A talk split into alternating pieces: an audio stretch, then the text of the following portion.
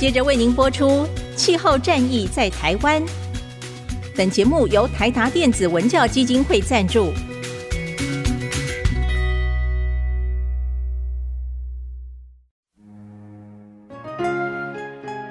换装一颗 LED 灯，一年减碳七十公斤；喝咖啡使用环保杯，一年减碳四点零一公斤。上班出门前记得把保温电热水瓶的插头给拔掉，一年减碳一百五十七公斤。面对气候战役，对抗地球暖化，可以是个人的事，更需要政府及企业的参与。台达电子文教基金会邀您一同寻找既能提升生活品质，并可大幅提高能源使用效率的提案。欢迎收听《气候战役在台湾》。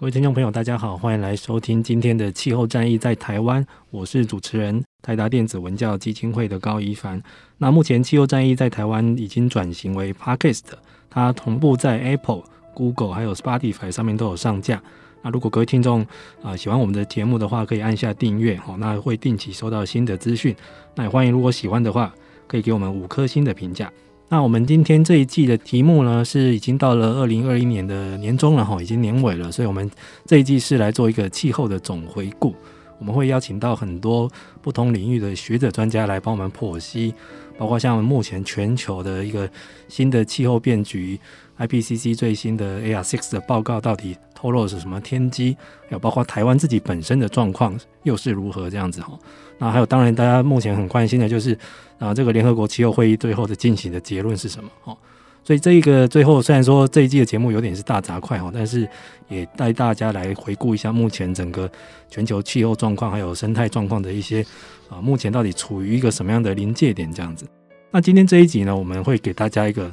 啊满满的海洋跟生态哈。那如果大家有在关注我们最近几年的节目的讯息，应该会听到越来越多有关于海洋跟生态系的。这方面的内容哈，因为呃，从很多资料跟科学研究都指出哈，目前的地球环境里面恶化最快的，其实海洋这一块有点可能说是当仁不让这样子。那除了塑胶、垃圾的议题之外，海洋还有很多是我们值得关注的题目。那今天这一集我们就邀请到这方面的专家，他是台湾大学渔业科学研究所的柯佳莹教授。哎，柯老师你好，一凡你好，各位听众大家好。啊，是的，柯老师其实。也是我们低碳生活部落格的写手哈，所以大家如果有兴趣的话，可以 Google 一下老师有在上面留下什么作品这样子。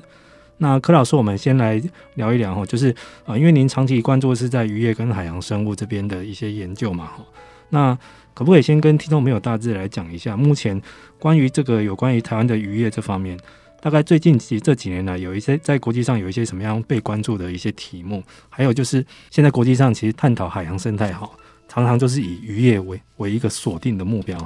在批判的对象。目前这个产业有没有发生一些什么样的回应？这样子。好，那其实要跟大家各位听众做一个说明啦。我呃参与台达电基金会的一个相关活动是蛮久的，在我学生的时代。那我当时候呢，其实是比较从事陆域生态系的。研究，如果听众们可以去搜寻一下我相关的文章，会会发现，哎，为什么柯老师本来是陆域生态系，然后现在跳到了水域或是淡水跟海洋生态系的部分？那这个部分呢，其实也是因为在我做气候变迁的研究过程当中呢，就发现陆域有很多人做，然后陆域也研究很多，但是相对来讲呢，在水域的部分，其实过去可能受限于人力。物力或是设备的这些发展之下，所以对于水域的了解比较少。那但是也是因为这样，让我们有看到更多研究的契机。那此外也有一个很大重点，是因为海洋占地球是相相当大的一个部分嘛，百分之七十以上，所以也可以大家也近年来也越来越发现说，因为这些的海洋生态系它可能受到的影响比陆域生态系更大，所以其实国际间呢也越来越在意海洋生态系的这个部分。嗯。啊，最近呢，其实另外也有发现，其实，在不只是我们生态领域的老师，或者是环境老师会在意海洋这些部分，那你也可以发现，惊人的，我其实发现了哈，包含是国际的一个经贸组织，他们也在在意这个部分。嗯，也就是说，因为大家发现了海洋的无限潜力。不只是生物的部分，不只是环境的部分，而是在以经济发展的同时，其实海洋也有很多呃可以进行的经济的部分。嗯，所以其实我觉得在国际的一个趋势的部分，大家已经越来越看重海洋，越来越想在海洋上面有所发展。嗯，所以这个其实也回应到说，哎，现在台湾其实也及时成立了海洋委员会啊，呃，以及下面的包含是新成立的海洋保育署或是国家海洋研究院，那这些呢，其实都可以让我们跟国际间更加的接轨，那也可以让台湾在扮演一个海岛国家的一个角色的时候，可以可能在国际间有机会有更好的一个地位的一个出现。所以我觉得，其实在这个方面来讲，未来呢，大家一定会看到更多的关于就是海洋方面的一些关注，尤其在气候变迁上面。是的，我这边打个广告一下哈，那个刚刚柯老师提到的那个海保署的黄署长哈。今年第一季的我们在谈这个珊瑚保育的题目，也有邀请到黄署长来现身说法。目前台湾政府最新的一个官员，就是海洋系列的，都是。新长出来的。对，那如果除了这样子的一个国际趋势以外，那在特别除了海洋生物有很多的影响以外，那针对渔业的部分也将会有，大家可以想象，也将会有很大的一些冲击哦。包含你看，其实从生物的一个分布到影响到我们怎么样子的一个捕捞它，那捕捞呢，可能又分到底他们在哪里可以捕捞到，或者是说我们可以捕捞到多少。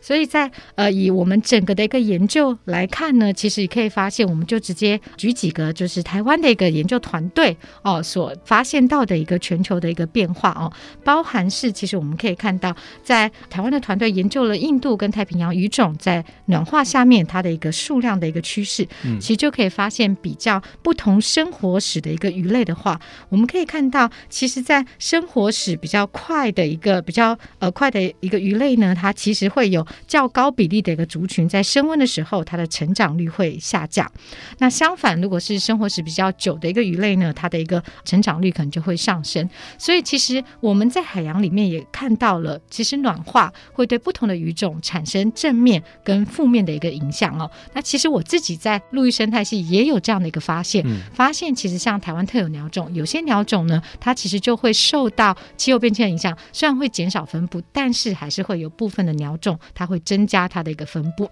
所以也就是说，其实我们可以知道，我们现在平心而论，其实呃气候变迁呢，的确它其实会对生物产生很大的影响。可是以现在的研究来看，它其实是有好有不好的，只是大部分呢，其实对生物的影响来说是比较负面的。所以我们还是认为气候变迁的威胁啊，在生物以及生态系方面，其实相对来说是很大的。嗯，那这个是第一个部分，从这个呃鱼类它的一个呃特征或是呃生活史来看这样的一个部分哦。那另外呢，其实我们也可以发现，不只是从它的生活史，也就是说它。长得快或者长得慢这样的一个情形哦。那另外呢，我们也还可以从一个比较这种全球鱼类的一个趋势来看，也包含了是这些鱼类它的一个年龄结构的一个变化，哈，也会使得这些鱼群它有一些的不同。那所谓的年龄结构的变化呢，其实就是大家可以想象，人可能有呃零岁到一百岁，其实鱼也有也有不同的一个年纪。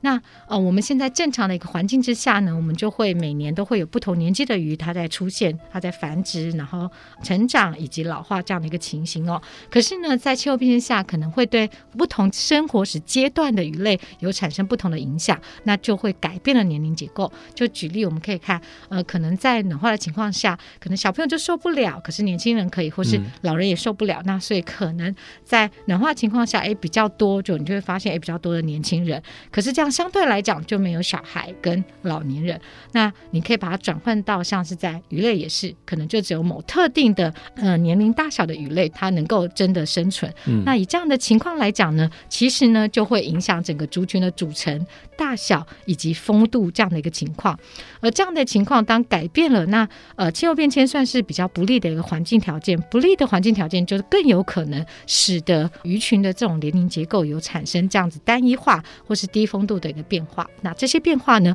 其实同时呢也会让鱼群更不容易抵抗未来的一个环境变异，嗯，所以，我们其实从大家想想看，从过去我们比较在意的是分布的一个部分，那现在呢，就还有鱼群关于就是呃它的一个生活史，然后以及它的年龄的一个变化，这些呢，其实大家可能看起来都是生物的一个部分，可是大家不要忘了，很多的鱼群里面其实都是属于经济性的物种。那这些当经济性的物种改变的时候，就会大大的改变我们的整个的一个渔业结构。嗯，所以从分布，大家可能很好想象，本来在这个地区可以捕到的鱼种，然后现在换成不同的鱼种，或是同样的呃，在成长高跟低啊、呃，生活时快跟慢的鱼种，当它也是经济鱼种的时候，它不一样的时候也会改变，就是渔民可以捕捞到的一个物种。那同样的呢，也是刚刚我们讲到的年龄的族群结构也是这样。如果经济性的鱼种，就是我们大家都会吃的这些鱼种呢，它其实有这样子在不利的一个环境条件下，它也不容易抵抗这样子的一些变异的话，那也就是说，可能我们就它就不容易存活，我们就就渔民可能就再也或是比较不容易、更困难的能够捕到某些特定的经济性的鱼种。那每一种鱼种呢，大家知道在市场上你都可以看到，每一个鱼种呢，它都有不同的价钱，嗯，所以不同的价钱反应呢，也是经济的一个情况。所以大家就是可以再联想到，比如说过去可能都是卖一百块的比较多，或者一百五的比较多。那现在呢，就是因为这样的改变，鱼种的改变，捕捞的改变，所以可能就是变成诶三百块的物种比较多，或者三百五的物种比较多，甚至也有可能在秋天下，因为哦，比如说本来一百块可以买到，因为它变得难买了。所以它可能就提高价钱，变成一千块也有可能。那或者是相反的一个情形。那这个其实都是在渔业方面，其实大家都已经看到这样的一个威胁。那其实大家也可以想象哦，其实在全球的研究也就预估了，其实，在渔业的结构方面，只要是在呃有从事渔业的国家，不管是沿岸或是远洋，其实都会受到很大的产业的一个影响。那另外呢，其实在全球里面也有特别提到，是说过去大家其实会预因为在气候变迁的情况下，大部分的呃物种呢可能会往极区移。那所以是不是在比较高纬度的地区的国家呢，渔业国家他们比较受惠，因为所有的鱼都跑去那边啦，所以他们可能就会获得很好的一些经济利益等等。可是呢，经过研究哦，其实不然。因为大部分去，他们发现虽然增加了，但是大部分都是低经济价值的物种。哦，哦，所以其实这样子看起来，虽然大部分的鱼跑过去了，可是，在经济价值上并没有提升。所以在呃高纬度渔业国家的渔民也不一定真的能够受惠这样的一个情形。所以其实呢，在渔业方面都有这些相关的一些问题，而且大家就可以想象，它感觉就是牵一发而动全身，而且大家其实慢慢的要在这样的一个变异之下找到平。平衡其实也不是那么容易，包含是各国的渔民，呃，要进行这样的平衡，或者是呃国与国之间也会要有这样的平衡，国内跟国际间都会要有这样的平衡，其实都不太容易的一个部分。对，其实刚刚老师已经很快的帮我们梳理了一下整个目前海洋生态的变化跟渔业的之间的一些关联性哈。那其实今年有一部电影有造成一些讨论，就是在探讨这个国际上的渔业的问题。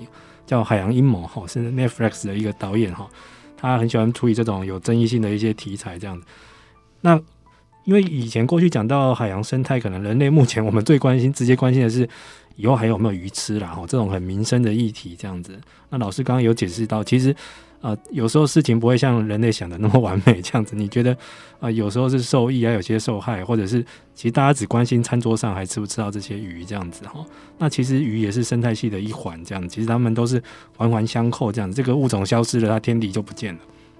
然后不会造成另外一种过度的泛滥这样子。老师，你刚提到一个论点，我觉得很很好玩哈，就是您刚提到就是其实有些是受到暖化的受益的这种物种。诶，这个论调我们很少听到。老师可，以跟我们举个例子，像哪一种鱼类或海中生物，它反而是因为像是海水变暖或海洋酸化，反而加剧了它的一个一个那个生长这样子。嗯，好，就是如果是我自己的研究的话，我还没有呃，我没有办法从我自己的研究，但是我曾经有进行过，就是呃国际的这些文献的了解的话，就是最简单的应该是大家大概可以了解哦，在海洋生态系里面呃有一个一群它的一个这样它的一个。呃更替呢，它其实是海胆，然后大型的海藻，然后跟呃比较小型的藻类，哦、它这样子的一个互动的一个情形，或者是菌。那这三者之间呢，它本来在正常的环境之下呢，它其实是三者平衡的，就是互相的制约，就是谁增加谁减少，它要达到一个平衡。嗯，可是，在海洋的一个环境变化之下。暖化跟酸化就会分别造成增加或是减少。好，譬如说，我记得在暖化的一个情况之下呢，就是海胆它可能本来是正负这个一些呃珊瑚菌啊，或是等等的，然后在暖化的情况下，它反而呢会是造成了看起来好像我印象中是造成了大型海藻它的爆发，可是这些的爆发呢，可能就会反而同时抑制了珊瑚菌啊，或者珊瑚微生物啊等等，或是相关的这些菌类的一个变化而。又再去影响这个海胆、这个无脊椎这样的一个变化情形，但在酸化的情况下呢，又会一个相反的一个情况，所以就可能就是相反导致了海胆的，我忘了哪个是海胆增加或减少，但是我记得其实海胆在受到暖化跟酸化这样子的一个食物链或是这样的一个生态系的一个互动之下，它其实有一个很大的变化，跟大型海藻还有珊瑚呃微生物这样的一个情形哦。那这样子的一个情形呢，其实也就再次的告诉我们是说，暖化跟酸化。其实都是海洋面对很大的一个问题，可是它们可能产生非常不一样的影响，嗯，而我们其实还没有办法真的完全掌握到底现在。暖化或是酸化，它对于就是呃海洋中特定或是海洋中整体的生态系，它的贡献度如何，还有它的大小如何？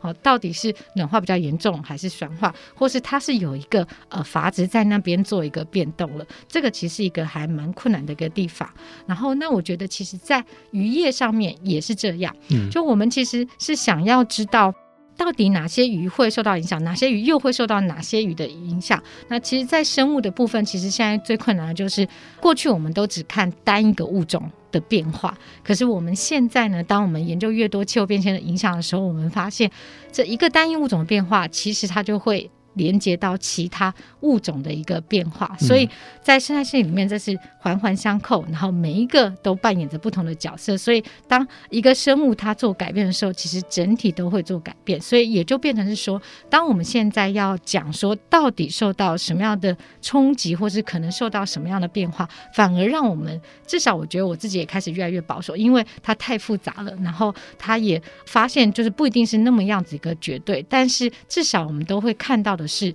所以这个其实也就会再延伸到说，为什么现在不再是从单一的物种来进行这种气候变迁的一些调试，或是减缓，或是呃，我们在更谈到永续的问题，我们更多的呢是就会谈到是说，所以我们要针对整个生态系来作为这个气候变迁下的一些适应的或是管理的一个部分。那我想将来呢，渔业也要走这个部分，但是渔业可能又更困难、更不容易，嗯，好。因为它又跟经济有关，所以到底你在管理上面，然后你要怎么样调整？是什么鱼不能捕，或是可以捕？可是这又牵扯到这些渔民的这些利益，或者是他能不能够换这些设备？他每一种捕捞呢，他其实设备上其实都所费不值，所以这个的真的是。可能将来就真的要靠我们的智慧，不管是呃政府部门或者是学界，可能真的是要产官学界，就是各界一起来动动脑筋，让我们怎么样子在这些气候变迁的一些冲击下，这么复杂的一个情况下，可是呢，还是可以在渔业方面达到一个大家很好的共识，那大家都能在这种就是在保护，然后可是又有鱼吃的一个情况之下呢，达到一个平衡。是的，其实老师讲得很好啊，因为。毕竟这个产业是直接也跟农业一样，是看天吃饭，看海吃饭，所以以前这个捕鱼的叫讨海人这样子。那像最近也有一些资料在研究，就是呃，全世界很多政府都有在补贴传统的渔业这样子，因为一方面的确他们也是一个蛮弱势的产业，但是他们又未来直接受到气候变迁的一个影响哈。那至于说，也有人在探讨是不是我们人类的过度捕捞造成了某些物种的灭绝这样子，因为像《海洋阴谋》那部片里面就有直接说，像是。鲨鱼跟鲸鱼都快被人类吃光了，或者杀光了之类的哈。那但是，如同柯老师说的，就是它是一个连锁反应。那人类不小心启动了这个连锁反应，那未来会怎么走？老实说，我们还真的没有答案。这样子哦，那它环环相扣这样子。那老师，您这个研究哈，因为必须要常常到外岛哦，到离岛地区去实地去做研究，这样我知道您有常常跑去南沙跟太平岛这边去做实地的第一线的调查哈，像你在那边有直接看到当地的一些海洋生态或物种有受到这个气候变迁的一些影响吗？在南沙太平岛，如果是针对气候变迁这个议题的话，其实我们还没有办法做很好的比较，因为其实我也一直在跟我的学生讲，当我们现在都大家常常觉得就是气候变迁这四个字好像是一个我们现在已经很习惯或是很常在用的字，可是到底什么时候你可以说就是它有受到气候变迁冲击？最主要是一定你要有一个比较的一个时间，比较的一个基准。嗯，好，那如果在南沙太平岛，我们没有一个很好的一个过去的一个资料的时候，其实我们现在要去说它受到什么样子的一个冲击，其实是相对来讲困难。就像我们会讲暖化，其实我们都会说我们是跟，比如说是什么时期，或是工业革命以前，或是一九零零、一九五零以前，然后跟现在比，那会有这样的一个比较一个基础，那我们才比较能够去说气候变迁的影响。所以我必须说，在太平岛的部分，南沙太平岛的部分呢，我们其实在过去，因为这也是路途比较遥远，虽然有一些就是研究的老师有去进行，可是我们还是要考虑说，就是我们调查的一个频度等等的。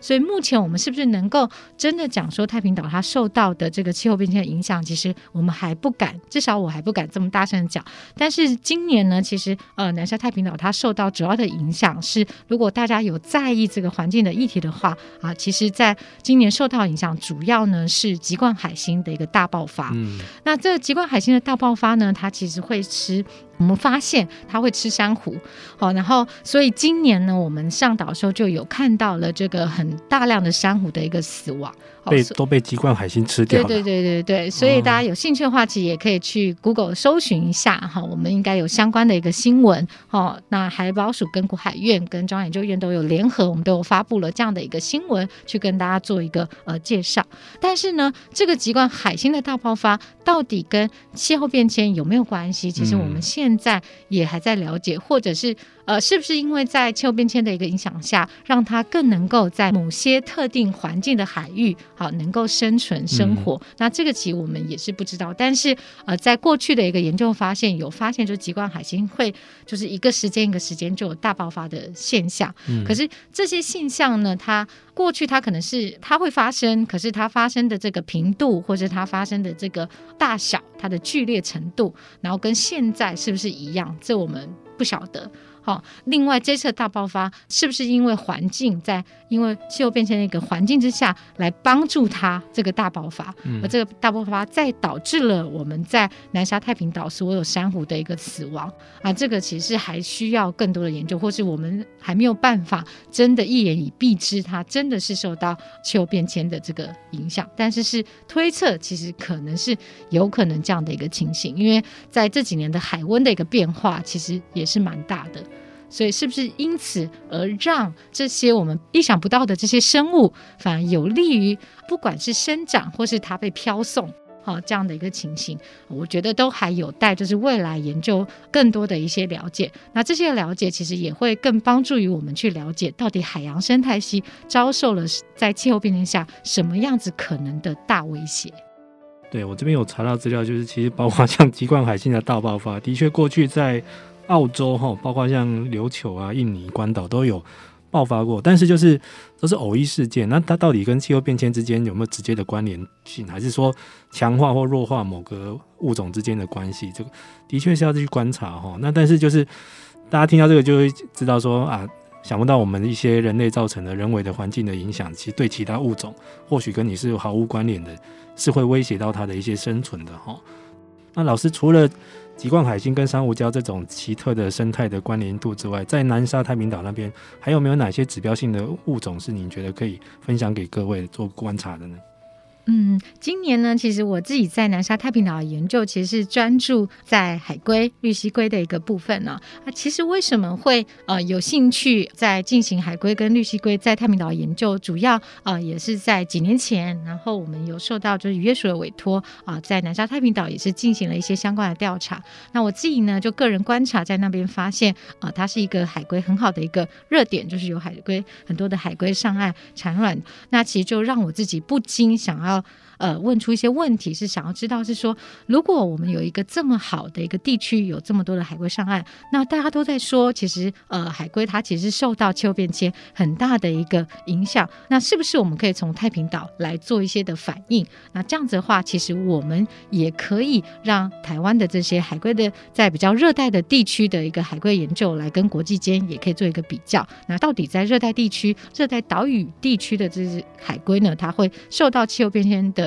影响，到底是严重还是不严重？所以，我们今年呢，其实就在岛上花了很多的时间在进行这个海龟的一个观察。那我们第一个，我们希望能够看它的这个在气候变迁的一个影响之下，它的一个产卵跟它的孵化会不会有受到相当的影响？那另外呢，其实我们也在想，会不会海龟它够聪明？它其实虽然暖化，那它其实会不会？因为大家都知道嘛，海龟在沙里面产卵，然后再把它覆盖起来。嗯、但是海龟妈妈会不会其实就很聪明的？那既然太暖了，那我们可不可以呢？其实就是，它就海龟妈妈就把那就把洞挖深一点嘛，嗯，就挖深一点，是不是就不会？那么就是热那么样的情形，然后让小海龟没办法受得了呢？所以，我们其我就在想说，其实会不会海龟很能够适应？其实根本就没有我们想象中的这种冲击。所以，我们其实呢就去看了一下，就去观察了一下，我们就想要比较在沙中的一个温度的一个变化，跟空气中温度的一个变化啊是什么样的情形？那这样子我们就可以知道，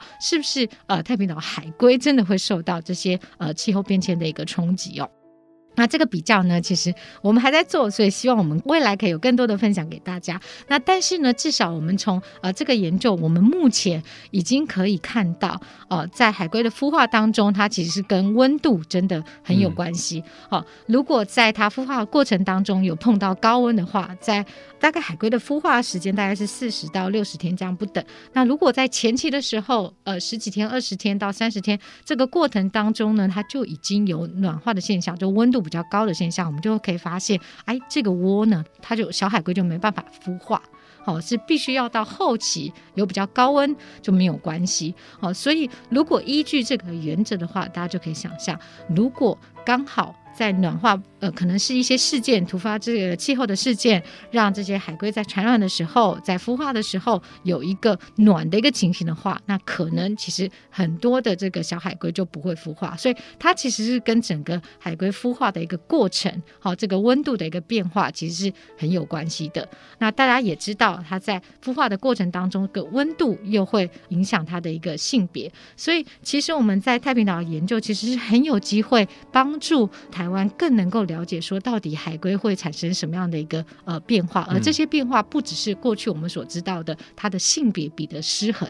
可能可以更帮助我们去了解，在什么样的阶段，或是怎么样的一个气候的一个暖化，它的一个危险值，对于海龟的孵化来讲，它的一个危险值。那透过这样的一个呃危险值的一个了解，其实也会让我们更能够得知，就是海龟它在暖化的情况下，它可能受到了威胁。那这些温度的一个控制、跟观察、跟变化，其实也会有助于，如果我们将来要进行相关的一些保育的时候，都可以进行相当的一些了解。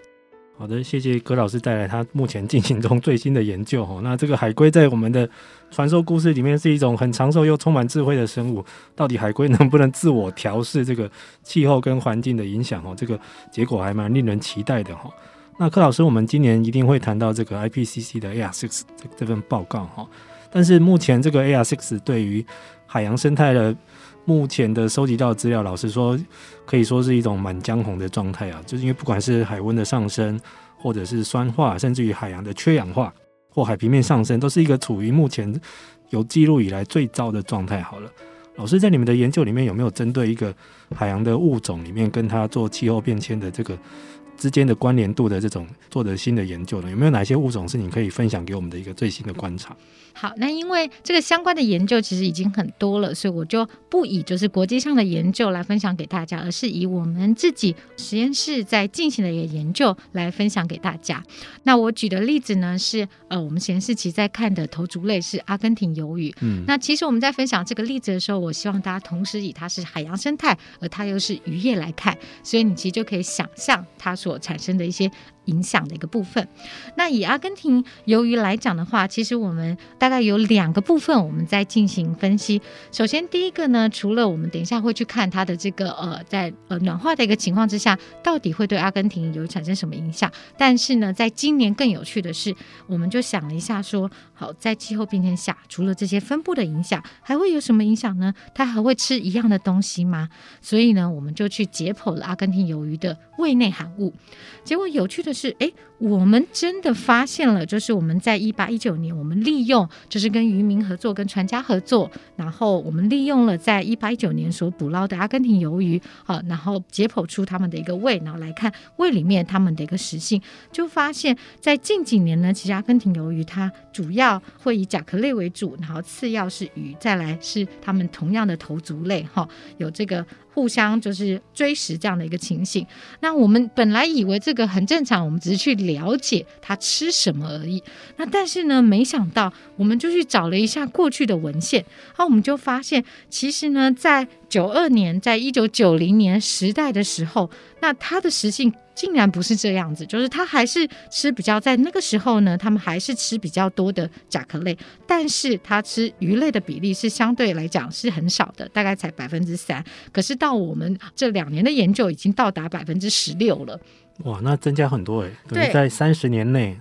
改变很大的，对。然后，那他在过去的时候吃比较多的这些头足类，然后可以到达就是十几到二十五这样，二十五趴这样的情况。可是呢，在我们的研究只有观察到大概五到六趴这样的一个情形。嗯，所以等于你可以想象，就是它的主要的食物是甲壳类、头足类跟鱼类。好，但是呢，它的比例已经变化了。嗯，好，所以从这个来看的话，我们只是看它它吃什么变化，所以你也可以感觉到吃什么其实也会影响阿根廷鱿鱼本身的成长嘛。就有点像，哎，小时候我们到底是要喝牛奶、喝羊奶，或者我们要吃稀饭，或者什么？你吃不同的东西，爸爸妈妈也会觉得说我们会长得不一样，好、嗯，就是成长的这个快跟慢。那其实阿根廷鱿鱼也是一样，所以这其实让我们也还蛮惊讶啊！原来它其实在改变了这三十年来，好，而且这个改变其实大家就是听众们如果熟悉，就是呃，在我们的广播里面如果有很多的这些生物相关的一些知识，你也可以想象，哎，它为什么要改变吃鱼？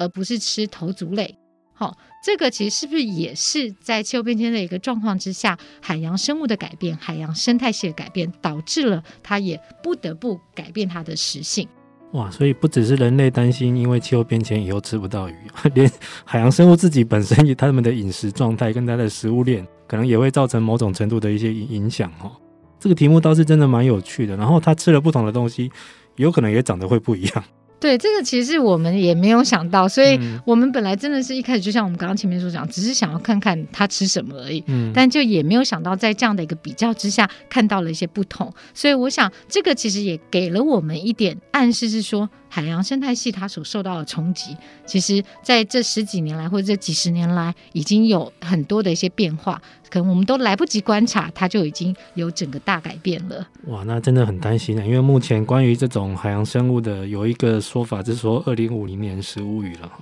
就是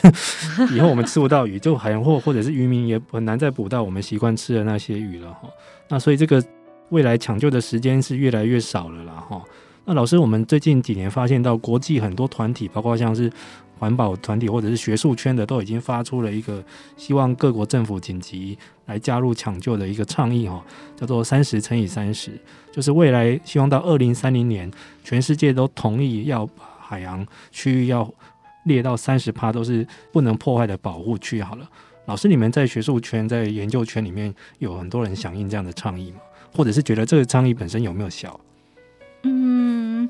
我想，其实在这个保护区的部分，其实我呃这个问题，其实我最早在思考的时候呢，刚好我其实是在。呃，美国 Stanford 大学的时候，在跟呃美国前总统高尔团队啊，他们在讨论，也是我自己的这个博士班的老板们、嗯、Dr. Steve Schneider 跟 Dr. 啊、uh, Terry Root 在跟他们讨论这个部分的时候，其实我们就有特别提到，就是保护区的这个部分，成立保护区很重要，NOTAC 很重要，可是其实最重要的还有它的一个管理。好，就是我们到底怎么样子去管理各国，怎么样子管理保护区？而且呢，大家也可以发现，尤其是在海洋保护区，如果它是片段片段、区域区域的，嗯，其实有可能它会是无效的，因为海洋生物它都游来游去，哦，对，所以它可能一下子就跑出了那个保护区，然后就被抓掉了。对，所以这样子的你。只是设立保护区，只是达到那个数量，因为其实现在的确呢，在国际间，其实在，在呃生物多样性公约，其实就有在思考这个部分，嗯、就是到底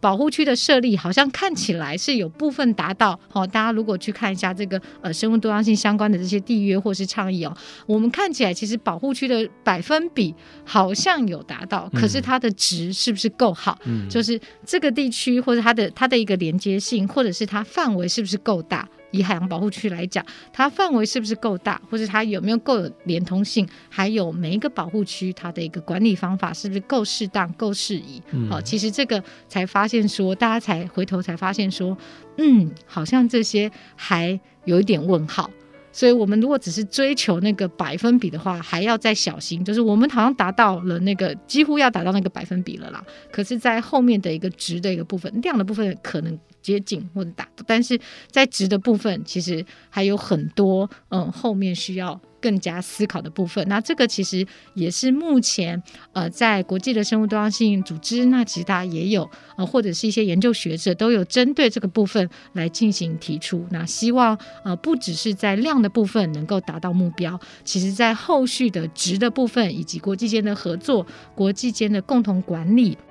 那国际间的共识要怎么样子进行？呃，不能采或是不能补，或是怎么样子，或是哪些活动呃需要被减少？哦，这些呢，其实可能比我们量的达到都还要来得更重要。但是我们也相信，不管是量或是质，其实都是很重要。那至少现在有达到一个，或者几乎要达到一个呃量的一个目标。那后面呢，就只能继续努力了。是的，这个老师的说法让我想到以前哦，有一阵子。各国都很流行来画国家公园，我在这边这个山弄起来，然后但是很多都变成纸上公园，因为它后续的管理的人力没有办法去衔接下去，这样，所以后来变成说很多明明是国家公园里面还是有很多滥垦滥伐，甚至有盗猎的状况这样子，那可能那些国家没有想到后端这个去日常的管理才是重点了哈，还有怎么样跟这些利害相关者。比如说像帛琉，大家都说他那个海洋保育做得很好，其实他们是把那些渔民或者是水上人家那些居民直接纳入，都是有在做保育哈，这样才能让他的力量比较集中，而不是说呃明目上虽然说我们这个国家都是很多生态保护区，但是我很欢迎游客来疯狂的玩、疯狂的捕鱼这样子，这样的做法也不太对了哈。老师，我们最后来聊一下这个 Future Earth 好了，因为。Future Earth 是一个国际上有年轻学者的一个社群哈。那我们过去有一个奖学金得主在德国叫若婷，王若婷，他那时候有跟我们介绍到，诶，有这个国际组织，一些很欢迎看台湾的这些年轻学者，尤其在研究这个气候变迁相关的领域的，看有没有办法去加入，那未来可以做一些集体发声或者是一些本土化的研究。老师，你后来也有加入 Future Earth Taipei 了，是不是？那您是怎么样的一个机缘，知道有这样的一个组织呢？呃，其实我知道 Future Earth 的话，其实要跟在我博士后的期间，其实，在中央研究院的环境变迁研究中心，那当时候呢，就认识了龙世俊龙研究员，那他现在也是 Future Earth 的这个呃执行长或是秘书长的一个职位，然后在进行推广的一个工作。嗯，那其实我们当时候也不知道彼此是这样的工作，而是我自己在日本的一个国际合作里面，好，那个单位叫做综合地球研究所，那 Future Earth 的在亚洲的总部。就在那边哦，就成立在那边，所以我当时候其实不知道台湾有。那我其实主要是因为我跟日本有合作，然后在同个单位，我就有一直看到这个 Future Earth 这样子的一个呃部分。然后同时间呢，我当时候的日本的研究人员，我也在问他们说：“哎，你们怎么，我们怎么会进行这样的一个研究？”因为当时候其实大概就在五年前的时候，我们就开始进行了关于这种所谓的 transdisciplinary 的 science。因为在过去的时候，我们都比较在看 interdisciplinary，也就是跨学科。课啊，那这两我们把它叫做 transdisciplinary，也是跨学科，中文翻也是跨学科。可是这两个有点不一样。嗯、在一开始的 interdisciplinary 的 study 的时候呢，他是说我们应该要，哎，可能要综合物理、化学、生物，好、哦，大家要集合来看一个研究议题。但是呢，其实当时候其实他们就在推展一个叫做 transdisciplinary，也就是说，我们更应该要把科学，就像刚呃一凡有提到的，我们要跟利益相关者来做一些沟通的一些桥梁跟连接。嗯、那不只是把科学的研究就呃，只是科学研究发表以外，我们还要让它能够普及到呃不同的一个，包含是民众或是呃相关的一些人员或是政府部门等等的，所以要能够像是有点像是翻译它，哦嗯、让它是成为可行在社会面上真的实际可行。所以我是做了那个以后，然后就发现在日本。有这样的一个组织，然后他们就已经在这样的一个推行。那到台湾，当然有一天正好，哎，跟龙老师在聊天的时候，然后我们就提到，哎，Future Earth，哎，怎么会呢？我本来在日本，原来台湾也有，嗯、所以我才了解到这样的一个组织。那详细的部分呢，我相信一凡之后呢，可能就会邀请，就是呃龙老师来跟大家做一个分享。那在我们在这边呢，其实是要再跟大家推广，就是我们在 Future Earth 台北的时候，我们特别成立了一个叫做 Early Career Researchers。那其实。这呃，也是像刚刚那个一凡有提到的是，就是其实我们台湾人就有在国际就已经有参参加，可是过去的时候在台湾的 Futures 还没有进行这样的一个呃成立。那我们也是可能听到，包含是几位在国外的这些年轻学者的一个分享以及参与，所以在这一年就是呃，今年跟呃从去年吧。我们就开始成立了这样的一个组织，我们就是希望能够鼓励更多的呃国内的年轻学者能够来参加这样子气候跟环境变迁领域相关的一个研究，然后大家可以更多的一些互相分享，因为我们也发现，像大家知道气候变迁它是一个长期的变化，然后它影响的是很全面也很长期的这些冲击，所以我们需要的研究可能是。更长期、更多面向的。可是，如果等到我们都老了才去看，那其实那个你的研究，你就没办法在一开始就从事这样的研究，然后就有足够的资料来说明、来了解气候变迁的这个冲击。所以，我们就希望能够呃让更多的年轻学者加入这样的一个议题。那另外呢，我们也发现是在气候变迁的冲击之下，其实我们不能再只是纸上谈兵，我们必须要转化成更有力、更简洁的这个言语，或者是。宣传的方式、推广的方式，让更多人去了解它的一个影响。那这些呢，其实不应该只是让资深的老师去做，而是应该要有更多的年轻学者加入，而且更多的年轻学者一起注意到这个问题。那我们从不同的世代间才能够共同一起来推展，那我们才真的有机会达到一个永续的目标。是的，很谢谢今天柯老师来现身说法哦。其实，呃，关于那个中研院的龙世俊老师有在关注我们台达基金会活动的，应该又了解我们